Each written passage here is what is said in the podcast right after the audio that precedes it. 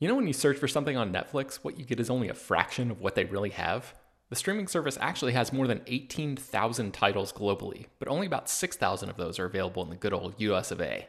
That means you're missing out on literally thousands of great shows. Unless, of course, you use ExpressVPN. ExpressVPN is an app that lets you change your online location, protecting your devices from unwanted snooping and allowing you to control where streaming services and other websites think you're located. There are over 100 different locations to choose from, which means you have access to thousands of new shows and movies no matter where you live. This doesn't just work with Netflix, it works with Disney Plus, Hulu, Max, a UK streamer called BBC iPlayer, and more. I was on a work trip in the UK during the final season of Game of Thrones, and I tried logging into my HBO account to watch a new episode, but the technology wouldn't let me because of geo blocking. And I wish I had this app at that moment, because I now realize how incredibly easy it is to work around that problem. Here's a more recent example. It's Always Sunny in Philadelphia is not streaming on Netflix in the US, but I just fired up the episode where Dennis tries to have a peaceful mental health day, and technology keeps interrupting his plans. All I had to do was open ExpressVPN, connect to a UK server, refresh Netflix, and the show just popped up. It's super easy. I've also heard good things about that show called Billions, but I've never been a Showtime subscriber, so I've never seen it. But it's actually available right now on Netflix in South Korea, and with ExpressVPN, it took five seconds to switch over and start checking it out. With ExpressVPN, you get high quality streaming from devices like your phone, laptop, tablet, and TV, and crucially, it protects your privacy and security to keep your information safe from hackers. Stop missing out on great TV and get thousands of new shows with ExpressVPN. We got them to give you all three extra months free when you use our special link, expressvpn.com slash slash film. That's E-X-P-R-E-S-S vpn.com slash slash film to get three extra months completely free. This show is sponsored by BetterHelp. This year has gone by incredibly quickly, but it's always nice to pause and take stock. What's something you're proud of in 2024 so far? What's something you still want to accomplish this year? I know I'm guilty of falling into a routine and not always thinking about the bigger picture. But as the great Ferris Bueller once said, life moves pretty fast. If you don't stop and look around once in a while, you can miss it. So it's crucial to take a moment to celebrate your wins and make adjustments for the rest of the year. Therapy can help you contextualize your progress and set achievable goals for the next six months. As you surely know by now, it's not only for people who have experienced major trauma. Therapy is helpful in all kinds of ways, including learning positive coping skills and how to set boundaries. If you've been considering trying therapy, check out BetterHelp.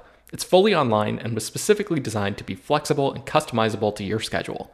To get started, just fill out a brief questionnaire that matches you up with a licensed therapist, and you can switch therapists at any time for no additional charge. Take a moment. Visit betterhelp.com slash filmdaily today to get 10% off your first month. That's betterhelp, H-E-L-P dot com slash filmdaily. Hello, everyone. Welcome to Slash Film Daily for Monday, December 19th, 2022. On today's episode, we're going to discuss the Avatar The Way of Water box office and have a spoiler discussion about that James Cameron sequel. This is Slash Film editorial director Peter Sciretta. And joining me on today's podcast is Slash Film news writer and box office analyst Ryan Scott. Hey, hey, everyone. How's it going? So, Ryan, uh, actually, before we get into it, I want to say that I have construction going on at my condo. Uh, my patio is being torn apart as we speak. So if you hear some like hammering and stuff in the background, there's literally no way to avoid this, and it's going to be like this for a couple weeks. So I apologize if you hear any any uh, distraction in the background. And um, yeah, okay, let's jump into it. So uh, the one of the biggest movies of the year came out this weekend, or came out, I guess, Thursday. Avatar: The Way of Water. This is a movie that's been over a decade in the making. It's a, a, sequel. If you haven't heard of it, then I don't know what you're doing listening to this podcast. But uh, so I guess you know a lot of people have been second guessing this movie. A lot of people are, you know, Avatar doesn't have any cultural relevance. No one's gonna want to see the sequel. You know, is this fad? Uh, the movie we had a very out. large discussion about that earlier this year where several months ago we were sort of long term prognosticating about what kind of money and I was hesitant to make any predictions at that time because it's a pretty unprecedented thing but yeah this has been this has been a big to- topic of discussion for a long time. So it, it, it's really curious because they've already shot a third film uh yeah it's shot, Cameron's it's like 90% done or something. It's very close to done yeah uh although shot is a, a weird term that I'm not sure if it means anything into the in a world of a movie called Avatar because like a lot of that is like performance capture and then like most of it's like cg after the fact. So like what point of in in the production cycle actually are we? I don't know. But uh yes i think the performances have mostly been captured. Uh but anyways okay let's get into it. Uh how how well did this movie do at the box office ryan? Well i guess it's worth some context for people that don't follow this like a lot of people sort of offhand might know that the original Avatar is the highest grossing movie of all time, a, a, a feat it technically accomplished twice. Uh, in its original run, and then it was briefly passed by Avengers Endgame, only for Avatar to, through a couple of re releases, once again regain the crown. Uh, the movie, the original movie, sits at $2.92 billion worldwide. Uh, it, and who knows, through various other re releases, it still has a potential chance of becoming the only three billion dollar movie in history. So, uh, this to say, it you know there were big expectations on, on the sequel, and the other thing to note before getting into the numbers here is that the original Avatar came out in 2009, a full 13 years ago. It was a very, very, very different time. Uh, this was right around the time that China was starting to truly embrace Hollywood releases. Um, Avatar was largely the movie that kind of pushed uh, uh, Hollywood to pursue China a little further. Um, and uh, it, it, didn't make all that much in its original. You know, it made like 77 million on its opening weekend, but then it dropped almost nothing its following weekend and topped the box office for seven weeks. So like it, it had a very unconventional journey to becoming that number one highest grossing movie. But a lot has changed. We're 13 years later. We're in a post pandemic world. So comparing these numbers to the original Avatar, it's going to be tough out of the gate. I just wanted to set the stage a bit before we get into it. Sure, sure. Um, but anyway, all right, so let's get into it. Uh, Avatar: The Way of Water uh, opened uh, to a hundred and thirty-four million dollars domestic, and uh, and the the the the finals came in uh, actually a few minutes ago. So internationally, it did slightly better than than uh, the the previous reports had put it. Um, so it is at uh, 307.6 million internationally, which gives it a 441.6 million dollar uh, worldwide opening. Uh, second to only Doctor Strange in the Multiverse of Madness. Um, in terms of 2022 openings, uh, global openings so far, but that's global. Um, there have been several much bigger domestic openings, including Doctor Strange in the Multiverse of Madness, um, and uh, you know Black Panther: Wakanda Forever, but some of those movies suffered huge drops in their second weekend. You know, so so there's a, so you know there there's there's you know there, there there's some room there for interpretation, but uh but that's the raw number um for for a global opening. Now, to be clear, before we talk about anything else, that is a massive, massive, massive number. Particularly international showing huge there you know, well over the domestic. So there's, you know, and the big thing is this movie did get a release in China. A lot of recent blockbusters have not. Um, it, it is doing okay in China, but the problem is COVID is a bigger problem in China right now. It, uh, again, so the numbers are hampered a bit. Um, but you know that that that before discussing anything else, the raw number is huge, and for almost any other movie, there would be endless bottles of champagne being popped at a studio. there may be a couple of caveats here, but I even say maybe because we don't know. Okay, well, eh, eh, something I think you haven't brought up yet is the budget of this film, and, and that's something that we don't actually know the real well, number, but we well, do know what James Cameron said. James well, Cameron said that this movie needs to be in the top five of all time to make money? Is that what he said? Did he specifically say five? Because I know he just said what I recall him saying was that he straight up said in an interview that it needs to be one of the highest grossing movies of all time to turn a profit. Because he, he even jokingly said it was like a bad business decision. And, and you know, be, because the first one was tremendously expensive. The first one was over 200, well over 200 million, which is why Fox sort of wavered on greenlighting it originally. Um, but Cameron spent a lot more on this one. Um, over the weekend, Deadline reported that the budget was 460 million before marketing, which would make it by far the most expensive movie ever made. By the way, that that's crazy because I feel like the previous estimate was 350 to 450 and that was after marketing. No, that was not Right? after marketing. Was That it was uh, Okay. no, that was not after marketing. Um, because I because I was I was obsessively trying to figure out what the budget. Okay, this maybe that was before marketing, but still, three. Some people thought it was three fifty like a couple weeks ago. Yeah, now, it- like well, we're now up to four sixty before Well, marketing. I think the thing is that like obviously Disney's never just going to tell us what it was.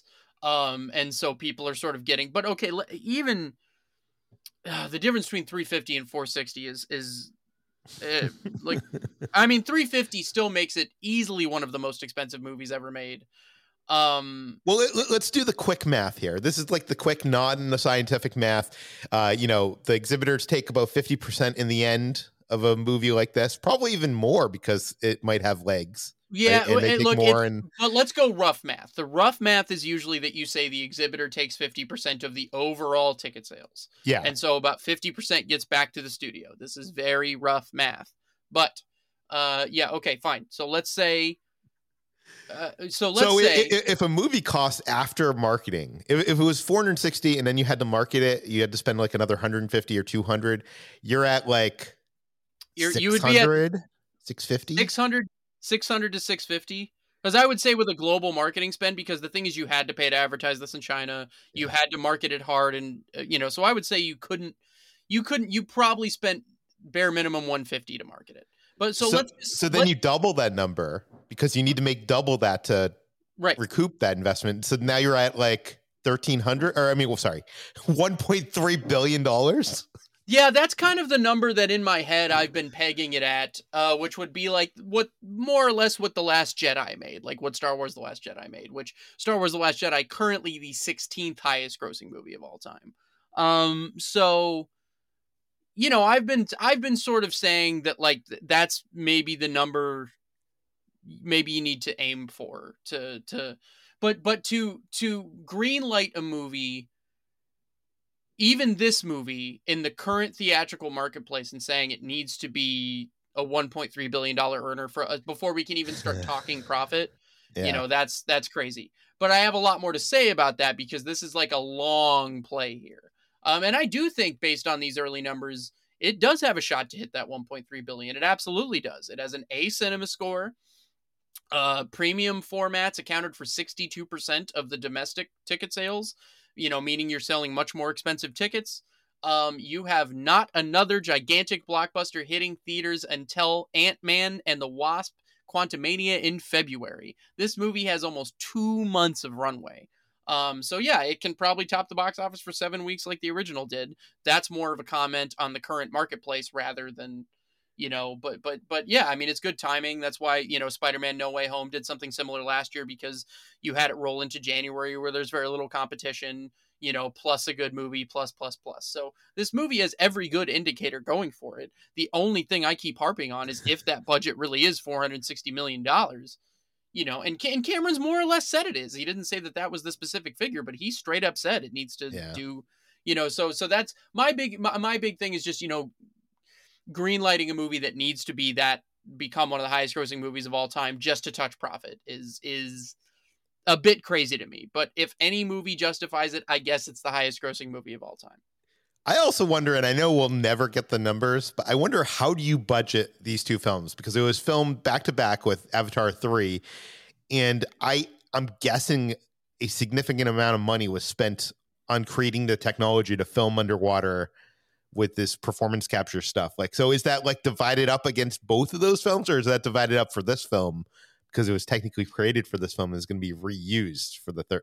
Do you know what I mean? Like, yeah, no, that that's the big question, and, and that's something that people have kind of started postulating about. And I would imagine that the budget for this one is going to be front loaded, where like a lot of that sort of like production cost and development was sort of weighted on this movie's budget, so that Avatar three will in theory be cheaper, probably still a 250 300 million dollar movie but like cheaper cheaper. which is still asinine but like so so i you know that's really the that's really the bigger question because that movie being uh, as done as it is disney's pretty much obligated to release it at this point like unless this movie had just absolutely opened disastrously you know avatar 3 was always going to get released but as we Yeah. know cameron has plans for avatar 4 and avatar 5 as well so the really big question is whether or not you know how far do we go because cameron has said they could wrap it up at 3 if they had to So my question is, you know, there's no way this movie. I mean, let's just be very clear. There is a universe in which this movie could maybe get to two billion, which would be insanely great. There's no universe in which it gets near three billion, and you know, is this a case of, you know, does that then increase demand for Avatar 3 because it will be coming out, you know, in just a couple of years?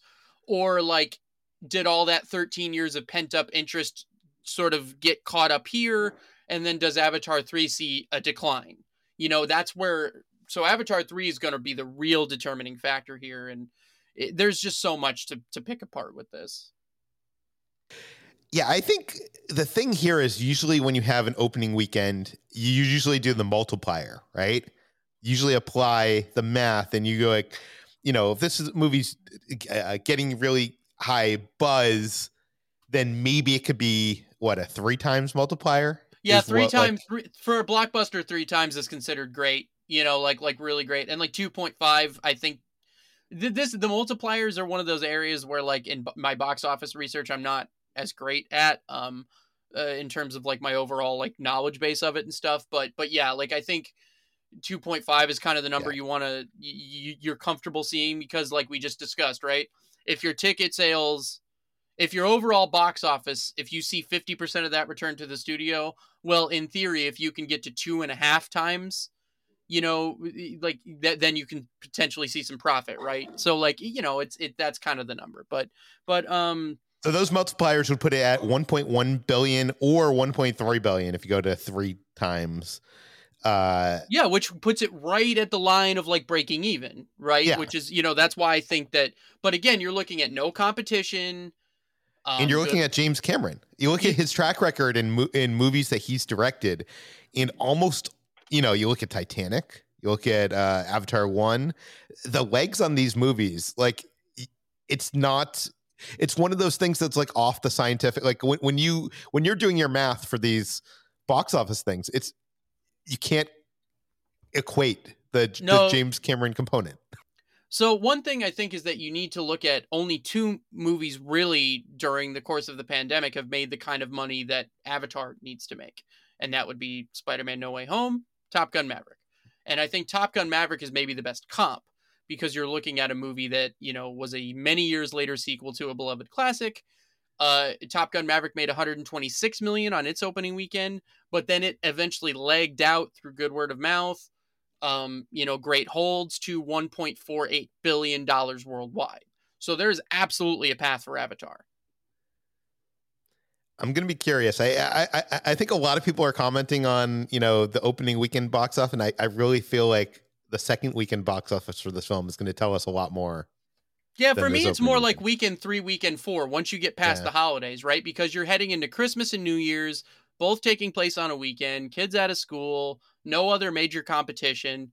You you definitely have some runway there, but like, you know, what what happens in you know that first weekend in January when there's still no big movies, but you know everyone's back in school, this and that. Does it then see a plunge? You know, these are the things that I sort of look at. And then again, this is a global play and not just a domestic play. So what happens in these global markets? Can China hold well in the coming weeks, or does it fall off a cliff in China and then you sort of maybe lose, you know, some money that you were maybe counting on? You know, these are things that are these are questions that are going to linger and we're not going to have answers to for several weeks. Yeah. Well, I, we will be talking about this for weeks for sure. Um, on this podcast and on the site. Uh, we're going to get into our spoiler discussion of Avatar The Way of Water, but uh, we're going to take a quick break. We'll be right back. For the ones who know safety isn't a catchphrase, it's a culture, and the ones who help make sure everyone makes it home safe. For the safety minded who watch everyone's backs, Grainger offers supplies and solutions for every industry, as well as safety assessments and training to keep your facilities safe and your people safer. Call clickgrainger.com or just stop by. Grainger for the ones who get it done. When you need mealtime inspiration, it's worth shopping Kroger, where you'll find over 30,000 mouthwatering choices that excite your inner foodie. And no matter what tasty choice you make, you'll enjoy our everyday low prices, plus extra ways to save, like digital coupons worth over $600 each week. You can also save up to $1 off per gallon at the pump with fuel points. More savings and more inspiring flavors make shopping Kroger worth it every time. Kroger, fresh for everyone. Fuel restrictions apply. Okay, now we're back. Uh, if you have not seen Avatar: The Way of Water, we are going to have a spoiler discussion, and you might want to tune out now and uh, go go see it. I would I would highly recommend you go go see it in the theater on a big screen in 3D, uh, which I guess brings me to my first question before we even get to like what you thought, Ryan. How did you watch this movie? Like what format? Uh, just just your good old fashioned 2D because 3D gives me a headache. Oh no. Uh, yeah. Well, no, but also I've never been a fan of 3D movies. Like I feel like I don't know. I don't think movies are rides, right? Like it should like it should sort of stand on its own. Um and, See, I'm uh, not even like the biggest 3D person. I'm like, but I feel like this movie was made like you have to. In in my mind, you need to see the movie the way the filmmaker intended, and I feel like a lot of those 3D movies that were crappy were because the filmmaker didn't give a crap, and they were just post converting it. I feel like this. I don't know. I wish you had seen it in 3D. Nah, Okay. I but I wouldn't have. I wouldn't know. Even if I didn't get, I don't like 3D movies. Like it's not, you know. And I understand your point. Like James Cameron very much intended for this to be 3D, but I also believe that you can't. You can't. I guess you can. You can do whatever the hell you want, but like, but I don't think a movie. It needs to work both ways, right? Like maybe the 3D can bring something else to it, but it should still absolutely work as a 2D movie. Like it shouldn't it shouldn't be one way or the other. But I guess you and I are going to be coming at this from different perspectives, which is sort of interesting. Well, I would argue that the first Avatar really doesn't work as a 2D movie, and I, it, that was a movie that I was like so wowed at in the yeah, theater that, when it came that's out. the problem is like most people, because then you're like, you know, what what value does it have to you later? You know, like when you're watching it on streaming or watching it on Blu-ray or watching it like because you know, like most people and have a 3D TV and it's really not the same experience anyway. yeah, you know so it's like that that that's where i that that argument sort of falls apart to me you know and like that's where it becomes more of a theme park ride than it does a movie because I- like well you can't really have a theme park ride at home so you know it's it's that i i sort of don't love that I get that. Um, I just think that these movies, both of these movies, both of the Avatar movies, are are so much more than just like a story being told in visuals. It's it's an immersive experience. We're going to they this sure are more than a story because they have to be but I feel like a lot of the enjoyment is exploring this world and feeling like you're in this world. Uh, and, anyways, okay, uh, let's get past that. But I'm going to tell you how I watched because I watched it in two different ways. I watched it at the world, not world premiere. I watched it like LA premiere, which I think was like the third or fourth premiere that they did. Uh, James Cameron didn't even make it to this premiere because he caught COVID. yeah COVID, Um, yeah yeah Uh, but uh, yeah, so I saw it at the LA premiere at the Dolby Theater. That's where they do the Oscars, and that's also uh, you know in Dolby Vision. I think they have IMAX projectors as well there. But um, uh, so there I saw it in high frame rate 3D, and uh, it was kind of weird, Ryan. Uh, I wish you had experienced this just so we could have a discussion about it. But what this is is um, so if did you ever see The Hobbit when it did high frame rate? Yeah, I did. Uh, I'm I'm not a I don't like the high frame rate stuff, and I know a lot of people don't. Um, uh, I don't really still. I mean, I kind of understand what it is, but I also don't understand why filmmakers feel the need to do it. Um, it sort of confounds me. Uh, I'm lucky. I, I I'm I'm happy it hasn't really caught on. Um, I didn't see. I I did. I you know I just saw 2D Avatar, so I didn't see it Yeah. you know the crazy high frame rate which i'm happy i didn't because like i didn't run into some of these sort of negative things that i had seen ahead of the release were about the high frame rate stuff and like so luckily i didn't like run up have to run up against that I, I ran up against my own stuff not to show my hand but i didn't run up against that well, uh, to explain this really quickly, high frame rate looks like uh, that digital motion smoothing when you have it on TV. It looks like ultra realistic. And my get uh, my feeling uh, when they did it for The Hobbit, I hated it. And but I think I hated it because when you do 60 frames per second to a film that has like costumes and it feels like a fantasy world. It doesn't look like fantasy. It looks like people in costumes on a movie set. Do you know what I mean? It, it, it feels fake. It, it feels so real that you can you can feel the fakeness of it. Yeah, I just Um, feel like our I just feel like cinema was never meant to go to that. You know what I mean? Like it just feels Yeah. such, like such a crazy thing. Well, James Cameron's uh, argument here is to combat uh, you getting sick from 3D because at high frame rate, people uh, it's, uh, there's some some science here that like because 24 frames per second have like a flicker to it. Uh, when they have big action in 3D, it makes some people sick. But if you make it at 60 frames per second or 48 frames per second, le- uh, there's less of a chance of that. There's less um of that flicker. Uh, so th- there's reason behind that. So, anyways, uh, I saw it at a Dolby in this in this, but they're doing this new thing called variable high frame rate. And what this is is any scene that's like not moving around, if it's like a talking scene or whatever, it's shown in 24 frames per second. Uh, but then once the action starts moving, it just cuts uh, to the high frame rate, whatever it is, 48 or 60. Uh, what this means, Ryan, is it's not like this scene was in 24, this scene was in high frame rate. It means that like there'll be a scene where there's 50 cuts back and forth between them during the scene.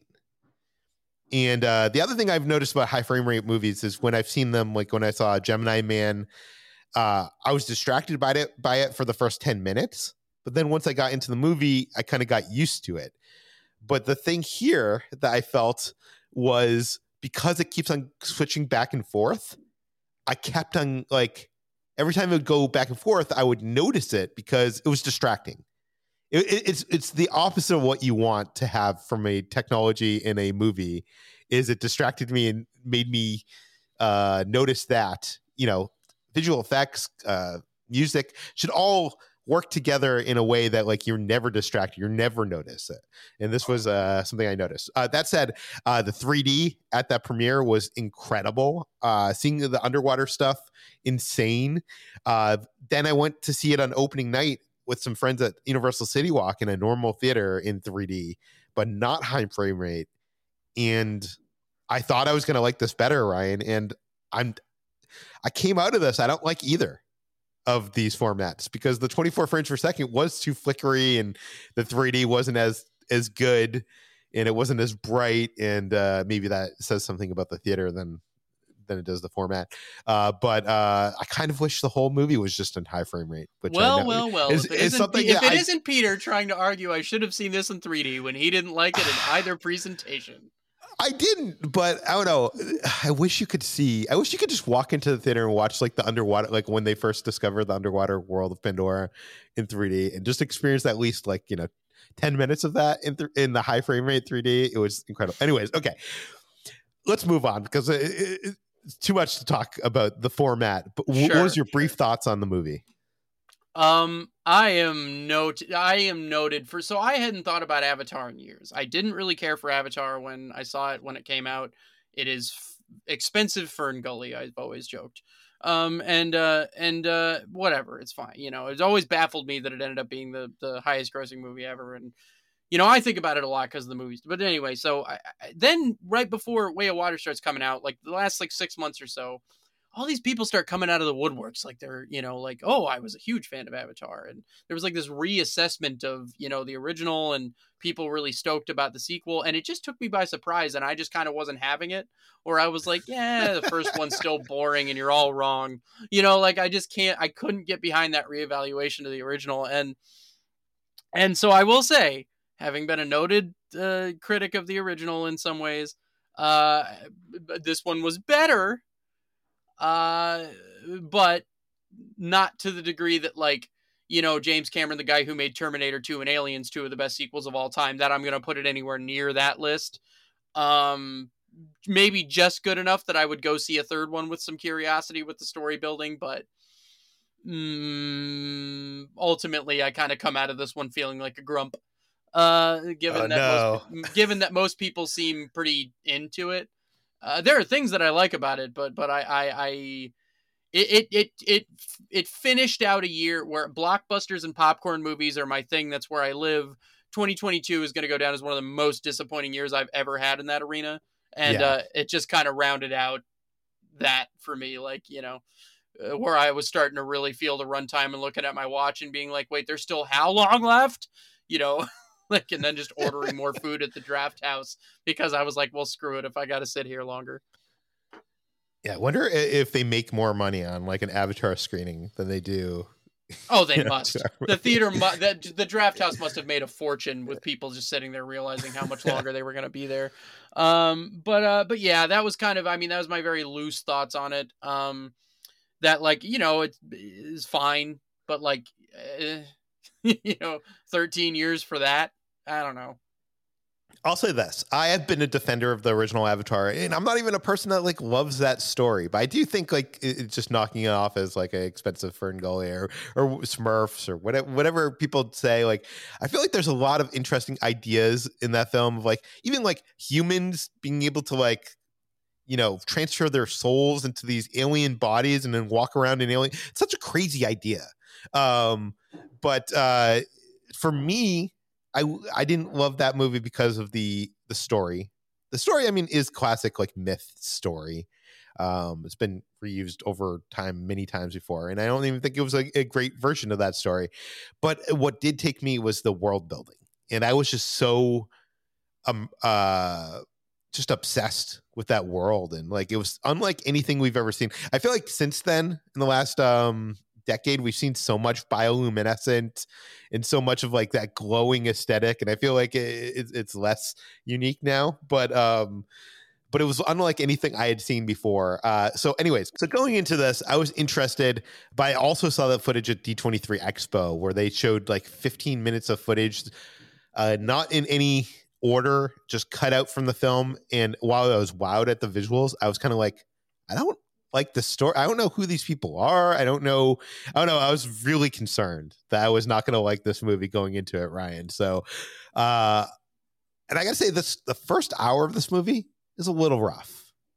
It's a little, it, it's a little, uh, a lot of place setting, a lot of introducing new characters, a lot of uh, introducing old characters that somehow are back. a lot of we'll about. glossing over thirteen years worth of exposition.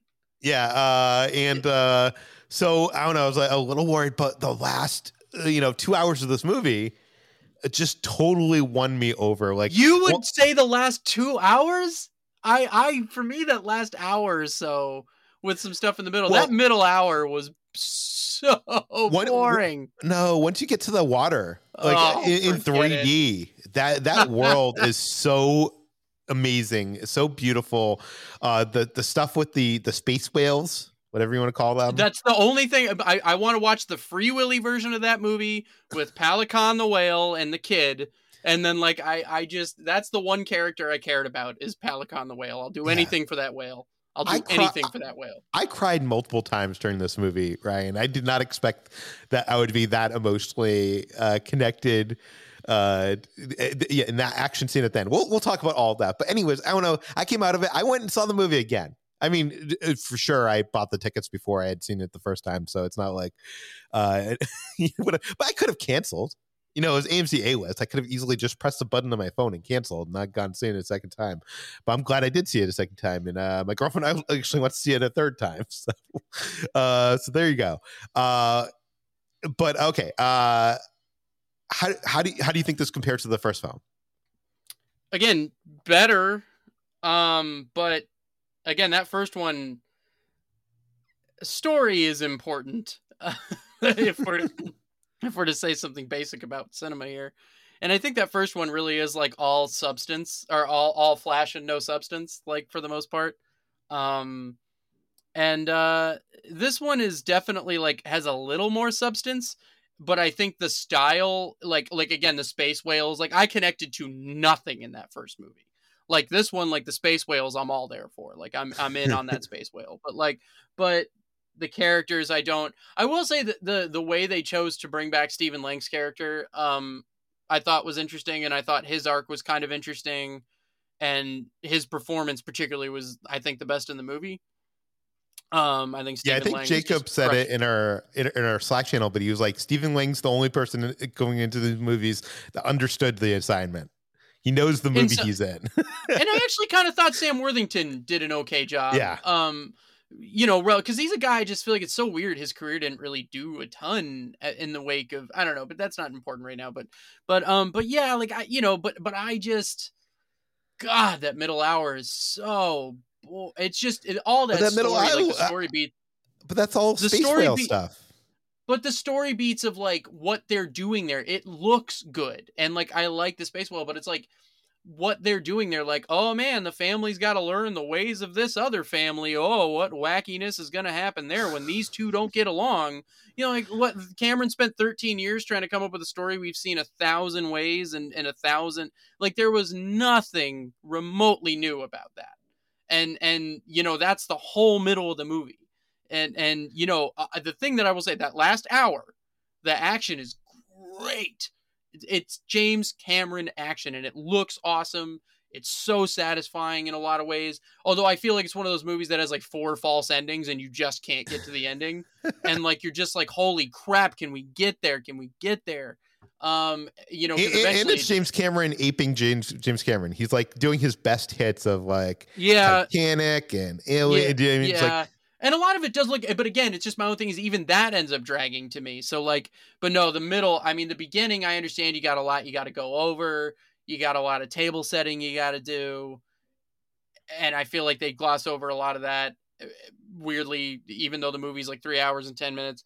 Yeah then the whole middle to me is just all old hat story stuff we've seen a million times yet we got to spend all this time doing it just to kind of get to the to the satisfying part at the end, which even ends up wearing out its welcome to me. So you know, yeah, it's it's a, it's a lot of movie.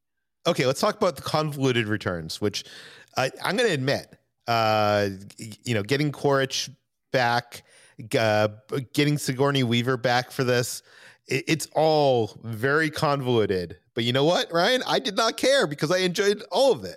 I don't think Quaritch's was all that convoluted given the universe. Like that's the one thing people are like, are you kidding me? In this universe, is that that convoluted to you? Not at all. Like that, Sigourney Weaver's kid was like, uh, it's very, very evident to me that they're setting up a reveal in one of the later movies.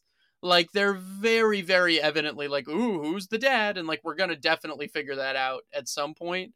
Um, but yeah, like that, uh, you know, it was kind well, of a weird we? choice because like at first I was wondering the first time I saw the movie I was like who's the dad because that's going to be a thing that's either going to be revealed in this movie which it didn't end up being revealed in this movie. There's some jokes about like uh her having sex with that other guy that was part of the yeah. what's that program. actor's name? The guy, man, good for him cashing uh, a check for this one.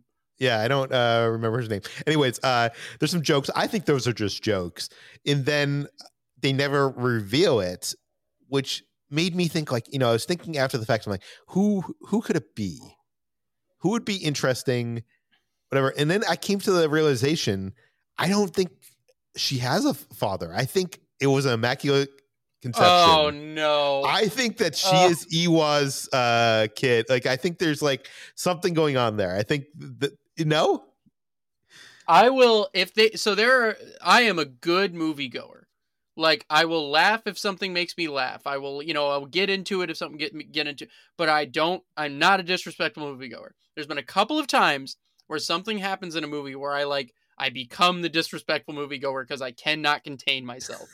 one of those times was in Joker when Batman's parents die, and it's like the one time you didn't have to do that and I was already really not into the movie. And then when that happened, I groaned out loud to the point where like several people looked at me, like where like it was like I couldn't hold it in. And I swear to you, in Avatar three, if if this becomes an immaculate conception thing, I will scream. like what a ridiculous choice. Well, didn't like uh, her body? I don't know. I'd have to rewatch the first Avatar. I haven't seen it in a while. And I'm not going to do that. I'm just not going to do that. But didn't she connect with the the the Eywa like the through the tree thing and whatever at the end. So maybe I saw Avatar once in 2009 and I've never rewatched it. I'm not gonna watch it again. okay, uh, yeah, Quaritch. I I love. I'll say this: like it was very convoluted the way he brought it back. I know you disagree, but the economy and how it's conveyed in that one scene where he learns about it from his uh, past self or his clone or his the clone learns about it from his real self. I don't know. It's a little. Conf- it's not that weird. like relative to the movie. Before Quaritch went into the final battle in the first movie, they downloaded his consciousness so that like if he died, they could put him inside of an avatar. In this world, that's not that weird to me. Yeah. Another thing that I thought was great economically, uh, just uh, in storytelling wise, is the reveal that Quaritch has a son.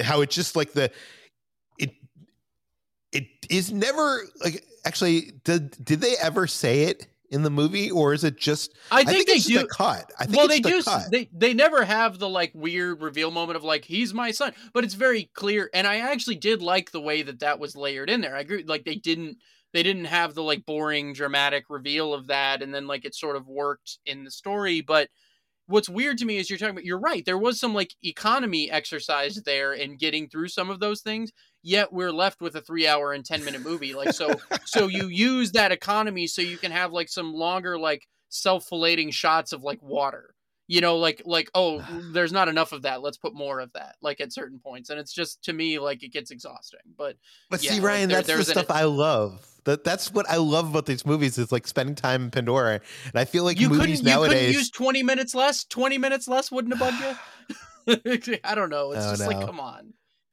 if you're gonna okay, get to question... three hours and ten minutes, you gotta. I don't know. That's a long movie. You gotta really. Uh, I know we feel different, but that's hard for me. Yeah, uh, I like enjoying myself in the world, like the the world building of of, of when a, a film really does good world building. I know that it slows down the plot and the story to like just have some time enjoying yourself in that world. But I love when when a movie can do that. Um, a question I had coming out of this movie that no one else seemed to have, or no one else I, I talked to, is uh has a son, right? Who who is his mother? Because now uh it's established here that kids can't go into cryo, which is why he was never sent home to Earth, right? So that means he would have have to have been too young to go into uh, cryo to go from Earth to Pandora, which must mean that he was conceived and born on Pandora. Uh, and then I was thinking, could his mother appear in the sequels? Now, the actor here, I think, is like 18 or something like that. So I'm not even sure if that makes sense. How long were. uh, how long was the the colonel on Pandora oh God, before we see him? Doing, oh, I didn't even start doing the Pandora math there. Oh boy but it's uh it's been 10 years it takes five years to get to earth five years back uh so he would have had to have been born before then uh answer here is i talked this out in our slack channel and we actually came to an answer because i was like oh could his mother appear in the sequels? Could this be a big reveal later on? Turns out there's this comic book i think we talked about on the podcast called avatar the high ground which tells the story in between the first avatar and second avatar and it actually has an answer for this. It's someone named paz Socorro. Uh, his mother was a scorpion pilot serving under Quaritch who was killed during the assault on the Tree of Souls in the first movie. We didn't see her in the first movie. That, that would have been good if we had seen her in the first movie, but we didn't. Uh, you don't say. Yeah. Uh, and uh, also, I want to mention that Quaritch, uh, I mean, uh, Spider is apparently the first human birth on Pandora revealed in this comic, which seems like it should be a bigger deal. It should be something pointed out in the movie. But, but, why bother? Why there was so much water to show in that three hours and ten minutes. You couldn't possibly be bothered to drop us an important piece of information like that. Like, how could you possibly have any time to give us any important information when you could just have another long shot of the underside of a whale's stomach?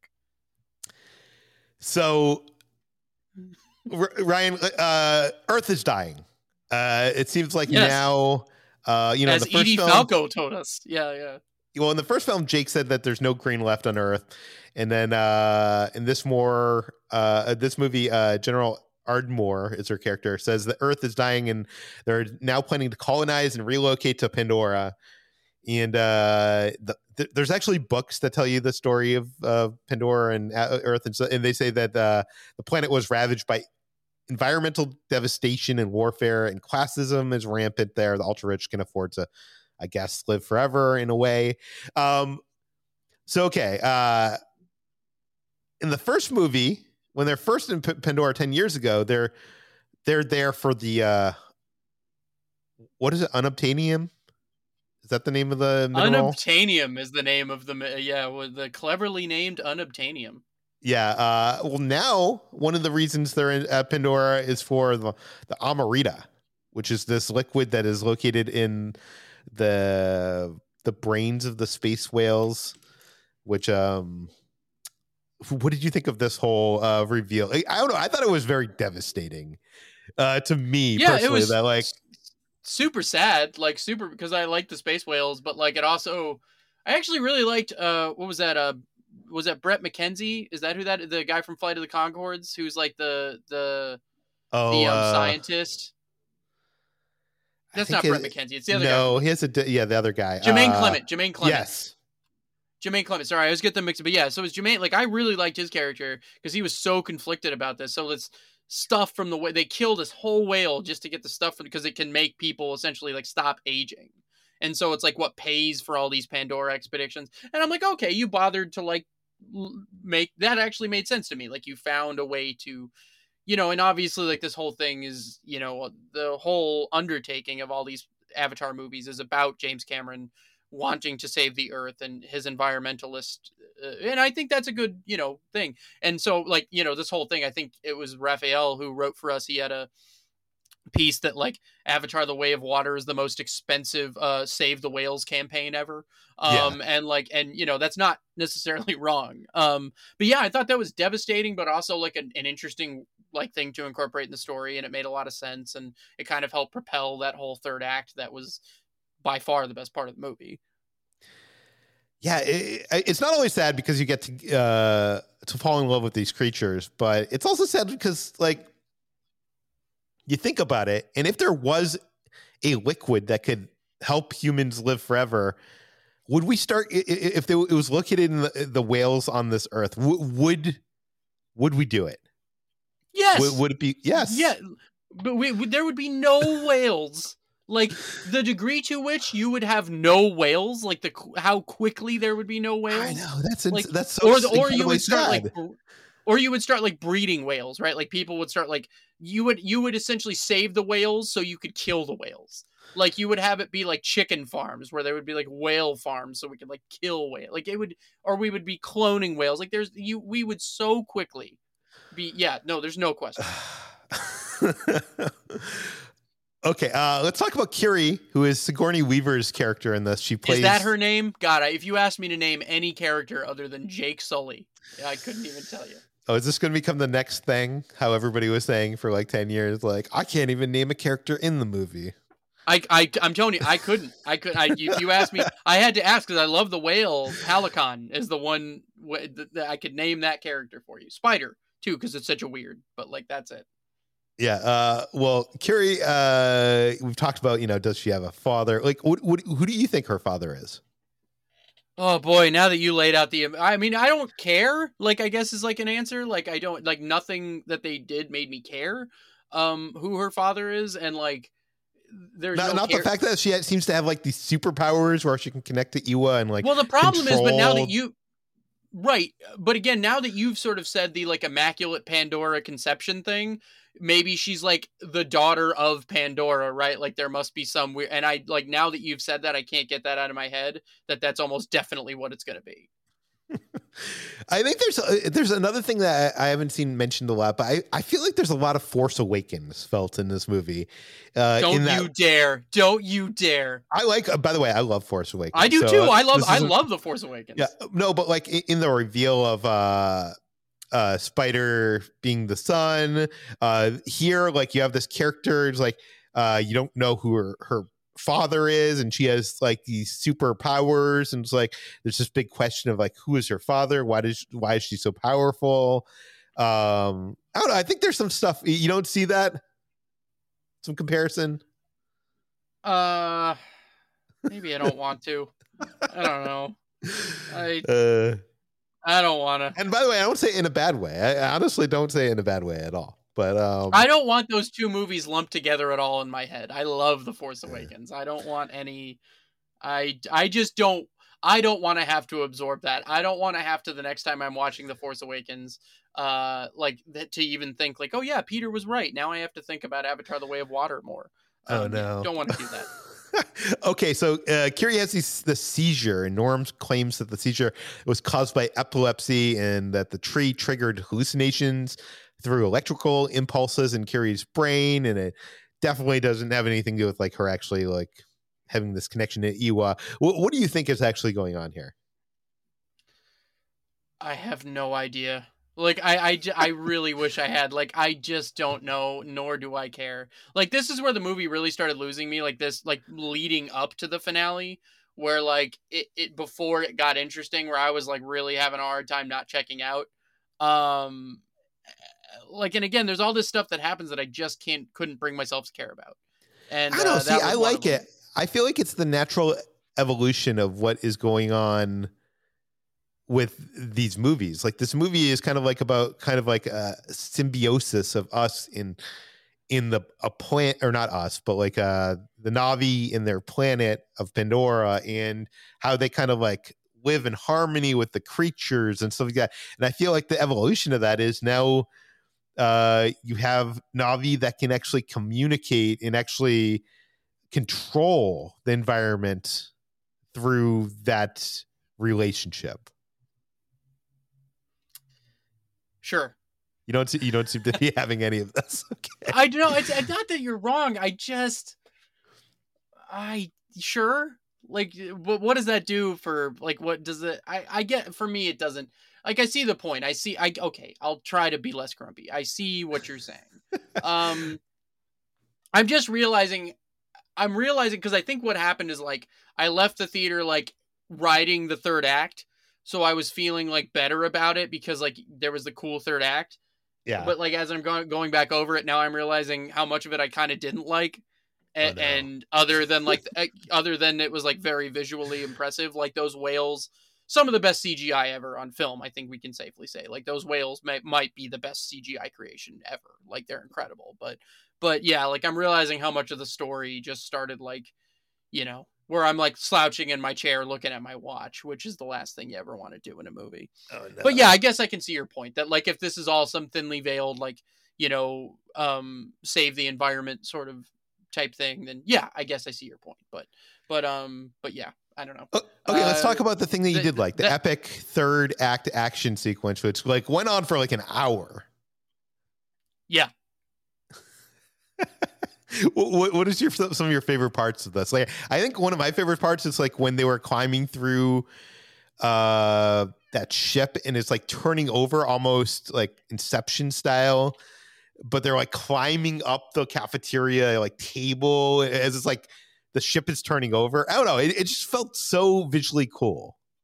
It was very well choreographed for sure. Like cuz like you're there's so much going on that you forget like oh yeah, the ship's taking on water. It's to like you know capsize and then like so that was pretty cool for me it was no question like and um i don't want to show my hand here but the other big thing i'm doing for us today is i'm writing our uh the best blockbuster movie scenes of the year as the end of year list for us which will be published very shortly and there may or may not be apart from this uh from from this whole shenanigans here uh but when Payakan uh, has had enough and attacks the boat Yes. when it looks like uh, when it looks like Jake's kids are about to get it.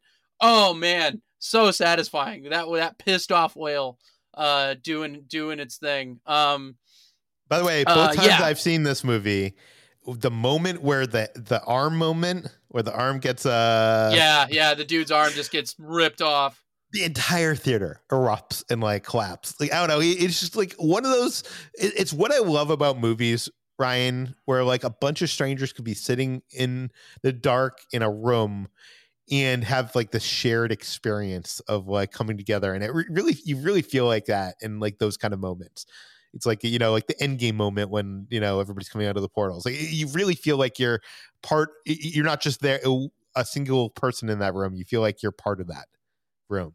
Nothing nothing in my screening, nothing in this movie drew.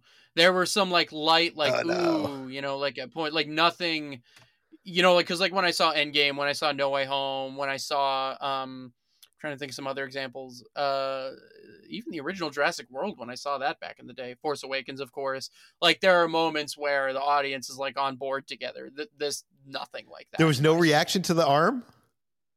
No, there was some little like oh, like some gentle like you know, but I think a lot of my audience was like like me where they were like you know just like this is long. Uh and let's like i live in austin. I live in a good movie town. I live in a respectful like we are the home of the Alamo Drafthouse. We have we are a movie town here you know so it's not like i'm you know i'm not like in middle america where you know certain audiences don't react the same but like i you know and by the way that's not disparaging anything but if you talk to anyone who sees movies in other places around the country, like they're just, you know, you can go to other places and it's not like seeing a movie in like LA or New York or, Yeah. you know, it's just different. But, but yeah, so my, my, all I can, I can only speak to the one audience I was in and it was not, it was a, although I will say I did go see it at like Thursday at like 3 10 in the afternoon. So it was like a weird afternoon showing.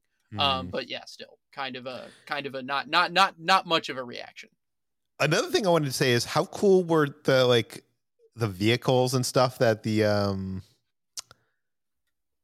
what is the group that Quaritch is part of called it's um God, I should know this. Oh, his weird little band of Avatar. Um, well, no, like uh, uh, people that are coming onto Pandora. Like, what what what are they called? They're called, uh, they have an uh. Oh my god! Oh, I couldn't be bothered. I'm blanking. Okay, even know the anyways, of- But like, they have these like crab ships. You see the crab? Oh yeah, ship? I know what you're talking about. Those things are kind of cool. Yeah, I, I thought there was a lot of cool stuff. It, it's interesting here because in the first movie and this movie, James Cameron introduces all sorts of cool like sci-fi, like ships and concepts and stuff like that. But like we're actively rooting against like he's actively making you be like I. This is so cool, but I do not like these people. Do you know what I mean? Like it's you're actively rooting against it being cool, even though it is cool. Hmm, yeah, Cameron's pretty good at that. Like, you're not necessarily rooting for the aliens and aliens, but like, you're like, damn, they're cool. Yeah. You know what I mean? Like, like the, the, the like the, the alien queen at the end of Aliens is maybe the best example of that ever. You know, or like the T1000, another great example of that. Like, yeah, Cameron's very good at that. Yeah. Uh, he's also very good at having like this all these stories happening at once in different parts and intercutting, and you never feel like oh, there's like at least for me, maybe maybe for you it's different, but like it's not like I was like when it sometimes you'll you'll have a movie and it intercuts to like one character and you're like. Like they needed to give this actor something to do during this part, you know, during this climactic. Ba- like I felt like I was into all of it, and it was all like complementing each other as a sequence went on. Uh, do you have anything else to say about this epic third act action sequence? Uh, The only unfortunate part about it for me is that it does drag on so long that like it it's as great as it is, even that starts to for me start to overstay its welcome a bit. Like particularly at the very end when it feels like the Re- the Return of the King extended edition thing where you have like five endings and you're like come on already like let's you know so for me there was that a little bit but but I have a hard time nitpicking that finale because in a year where a, like almost every blockbuster I was excited for disappointed me on some level. Um, and that, and I'm not a cynical person. That never happens. I don't like feeling like this, and I'm not used to feeling like this. And it's, it's like it's really hard for me. Like that was really cool, and that was the James Cameron I showed up for, and that was the James Cameron I was hoping for. So it was really cool to, to get that bit of it, and I just wish I hadn't been so exhausted leading up to that. But like, yeah, it was. It's it's what Cameron does best and and it's nice to see more of that. Um for sure. And I really do hope that his quotes about Avatar 4 being like that as good as it supposedly is, like if we can get to the fourth one, I hope he's right because if the fourth one is all as good as that third act, you know, it'd be great. It'd be amazing. Uh, let's talk about the uh, the end of this movie and uh, speculate on the future. So Navi Quaritch survives. Spider actually saves his father. Um, why do you think he made that decision? Do you think it's because Neytiri Neytiri almost killed him moments er- ear- earlier, or do you think he a bond was created while he was with him during the events of this film? I think he definitely there's there, it's twofold. I think in that moment where he saw Neytiri like kill all those dudes like so ruthlessly, like I think she sort of I think he sort of finally saw the difference of like, oh yeah, I am human and I am not a Navi. Like that there is a difference here. And then I just do think that there was that element of like the confliction of like as a guy who has conflicted feelings about his father figures you know like i've i very much responded to that. Like Yeah. so i do sort of understand the like because like for you know not to get like super real but like i have a very complicated relationship with my stepfather who's more or less like my father figure and like you know if that were my stepdad like as complicated as i feel like would i save him? Probably but like it would be you know and so i did i definitely felt the like th- the weight of that in more of a personal way of like i sort of understand why you would do that even if it's not something you could rationally explain Yeah, uh, some people I saw the movie with were kind of like upset, or like they were just like, "Nah, why did he save?" You know, they were just mad that he actually. Saved well yeah them. because then you don't have three more sequels if he dies but like yeah but like you know it's it's you know Uh, what do you think is next for Navi uh, Quaritch, and what do, what do you think? Um, it doesn't seem like Spider told the Sully family what he did, so it seems like that's going to come out at some point, right? That like he ended up saving him. Oh yeah. Oh yeah. Uh, like that's gonna be the whole driving like like he said because like anything bad that happens now is gonna be because of that and like Spider is gonna be responsible. So yeah, like that's gonna be a huge wedge for sure.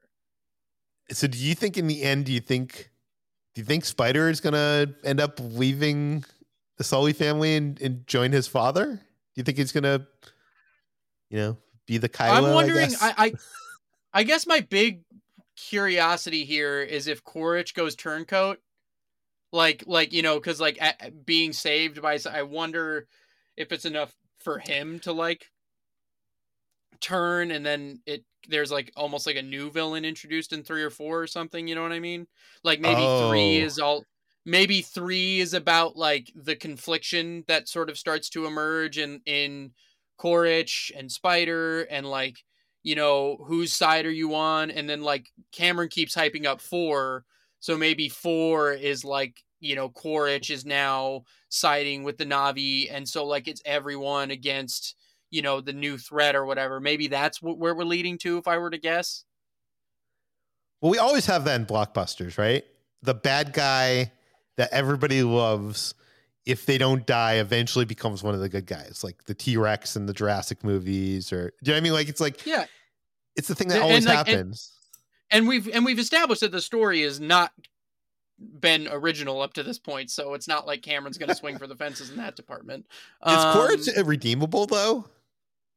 After all he's done, uh uh reluctant guess- alliance you know like reluctant like like not you know like because this whole movie was all about like Jake protecting his family. So like ultimately if you can make an alliance with the biggest threat to your family to defeat the bigger threat to Pandora wouldn't Jake make wouldn't Jake do that math? Wouldn't that math check out? Yeah, yeah. Uh, okay, let's talk about sequel titles because at one point it was reported that the sequels to Avatar were going to be titled Avatar: The Way of Water, which ended up being true. Then followed by Avatar: The Seed Bearer. Then followed by Avatar: The Tulkun Rider, uh, which you know we know that Tulkun is those whale creatures. that's the whales oh jeez and uh and then the fourth one was going to be called wait it's two three yeah fourth one was going to be called avatar the quest for Eywa so what's uh, Eywa Eywa's the um the like the planet the heart of the planet the Okay, so that's like the okay, all right. Um, that's the thing that they talk to when they connect to the planet yeah, yeah, yeah, yeah. I got you. Uh, okay, it's like the god it's the i don't know it's Okay. hard to describe okay. So the fourth movie's Whale Rider. Uh the third movie is uh the whale rider i guess Wait, no, no, the th- no, no. Go through the titles one more time. the seed bearer is going to be the second movie so i'm, I'm wondering what No, no. Seed Bearer would be Avatar three. or, sorry uh yeah Yeah. So sorry. then, so then Whale Rider is number four, or and then Eve, and then Heart of It All is number five. yeah sorry i was getting those uh, mixed up and by the way cameron was asked about that and he said quote uh, those titles are among titles that are in consideration and no final decisions have been made yet and that was he was asked that a couple of years ago and obviously uh the way of water ended up being true and uh we we know that the the space whales are in this movie so uh what what do you think the seed bearer is who is the seed bearer Uh, I w- wouldn't that wouldn't that potentially maybe be Sigourney Weaver's new character? Maybe. Yeah, maybe because like she controls like all that stuff and like those like yeah, those so like she's got the seeds to like the future Yeah. of Pandora. Oh, because she's like born of the planet or whatever or something like that. Yeah, the Tulkun writer makes sense because that's probably gonna be about. Would that be Jake Sully, or do you think it would someone else becomes the Tulkun writer? It's got to be the kid, right? The one that lived. Oh yeah, yeah. It's gonna be his kid. Yeah, because right. uh, he's like he he bonded with Payakan, and so like that. It's obviously again whale rider. Like it's literally gonna be like you know like a a, a four hundred million dollar version of that documentary. Okay, so if they make a fifth movie, if it gets to five movie, and we get the quest for Eywa, why are they searching for Eywa? I thought they were able to like connect to Eywa like through like the, the you know the under underwater space tree, and then there's the other. Maybe uh, the quest for Eywa means like the quest like, as in like to conquer it, right? Like maybe like the like like the battle for it or something is more like what they're getting at. Hmm. Interesting. Uh, do you think we'll ever see the forest Na'vi again? Do you think we're going to go back there? do you think that the rest of these films take place in the water? No, the water obviously world? they're building to like an all-out like it's everything against everything. Like you know the, the the it would be you know all of the Na'vi uniting against all of the powers of evil man. Yeah. You know like that's so clearly you're going to get there. I will say that um as much as I loved the epic finale of this movie, it did feel like they're like, oh, we have more movies to go, so this is going to be a smaller battle that's out like on the small ship. Yep. Do you know what I mean? It didn't feel like uh, usually with the blockbuster movie, you have like, you know, the world at stake. Oh yeah, no, because they're building to like the the larger stakes. Like they seeded a lot of things that are, you know, that that are that are clearly going to develop in the next few. So yeah, I think yeah, I think that's what's going on for sure. Uh, we'll we'll end up with the big planet battle, you know, in four or five. Okay, we've got an hour. Uh, do you have anything else you want to say about Avatar: The Way of Water before we leave? Please don't get mad at me for being a little grumpy about the Blue People Space movie. With the space whales. With the space whales, and also the one. Okay, last thing I will say: uh, Avatar space whales better than Star Wars space whales. Wait, from from Star Wars Rebels? Yeah, I hate the Purrgil more than like anything.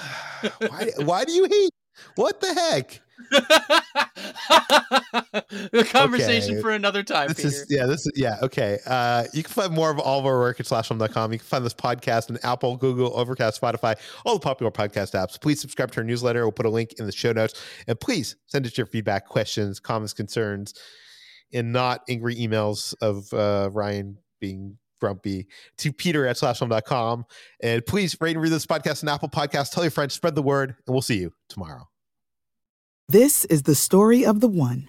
As head of maintenance at a concert hall, he knows the show must always go on. That's why he works behind the scenes, ensuring every light is working, the HVAC is humming, and his facility shines. With Grainger's supplies and solutions for every challenge he faces, plus 24 7 customer support, his venue never misses a beat.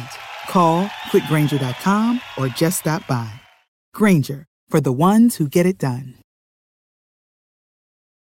When you need mealtime inspiration, it's worth shopping Kroger, where you'll find over 30,000 mouthwatering choices that excite your inner foodie. And no matter what tasty choice you make, you'll enjoy our everyday low prices, plus extra ways to save, like digital coupons worth over $600 each week. You can also save up to $1 off per gallon at the pump with fuel points. More savings and more inspiring flavors make shopping Kroger worth it every time. Kroger, fresh for everyone. Fuel restrictions apply.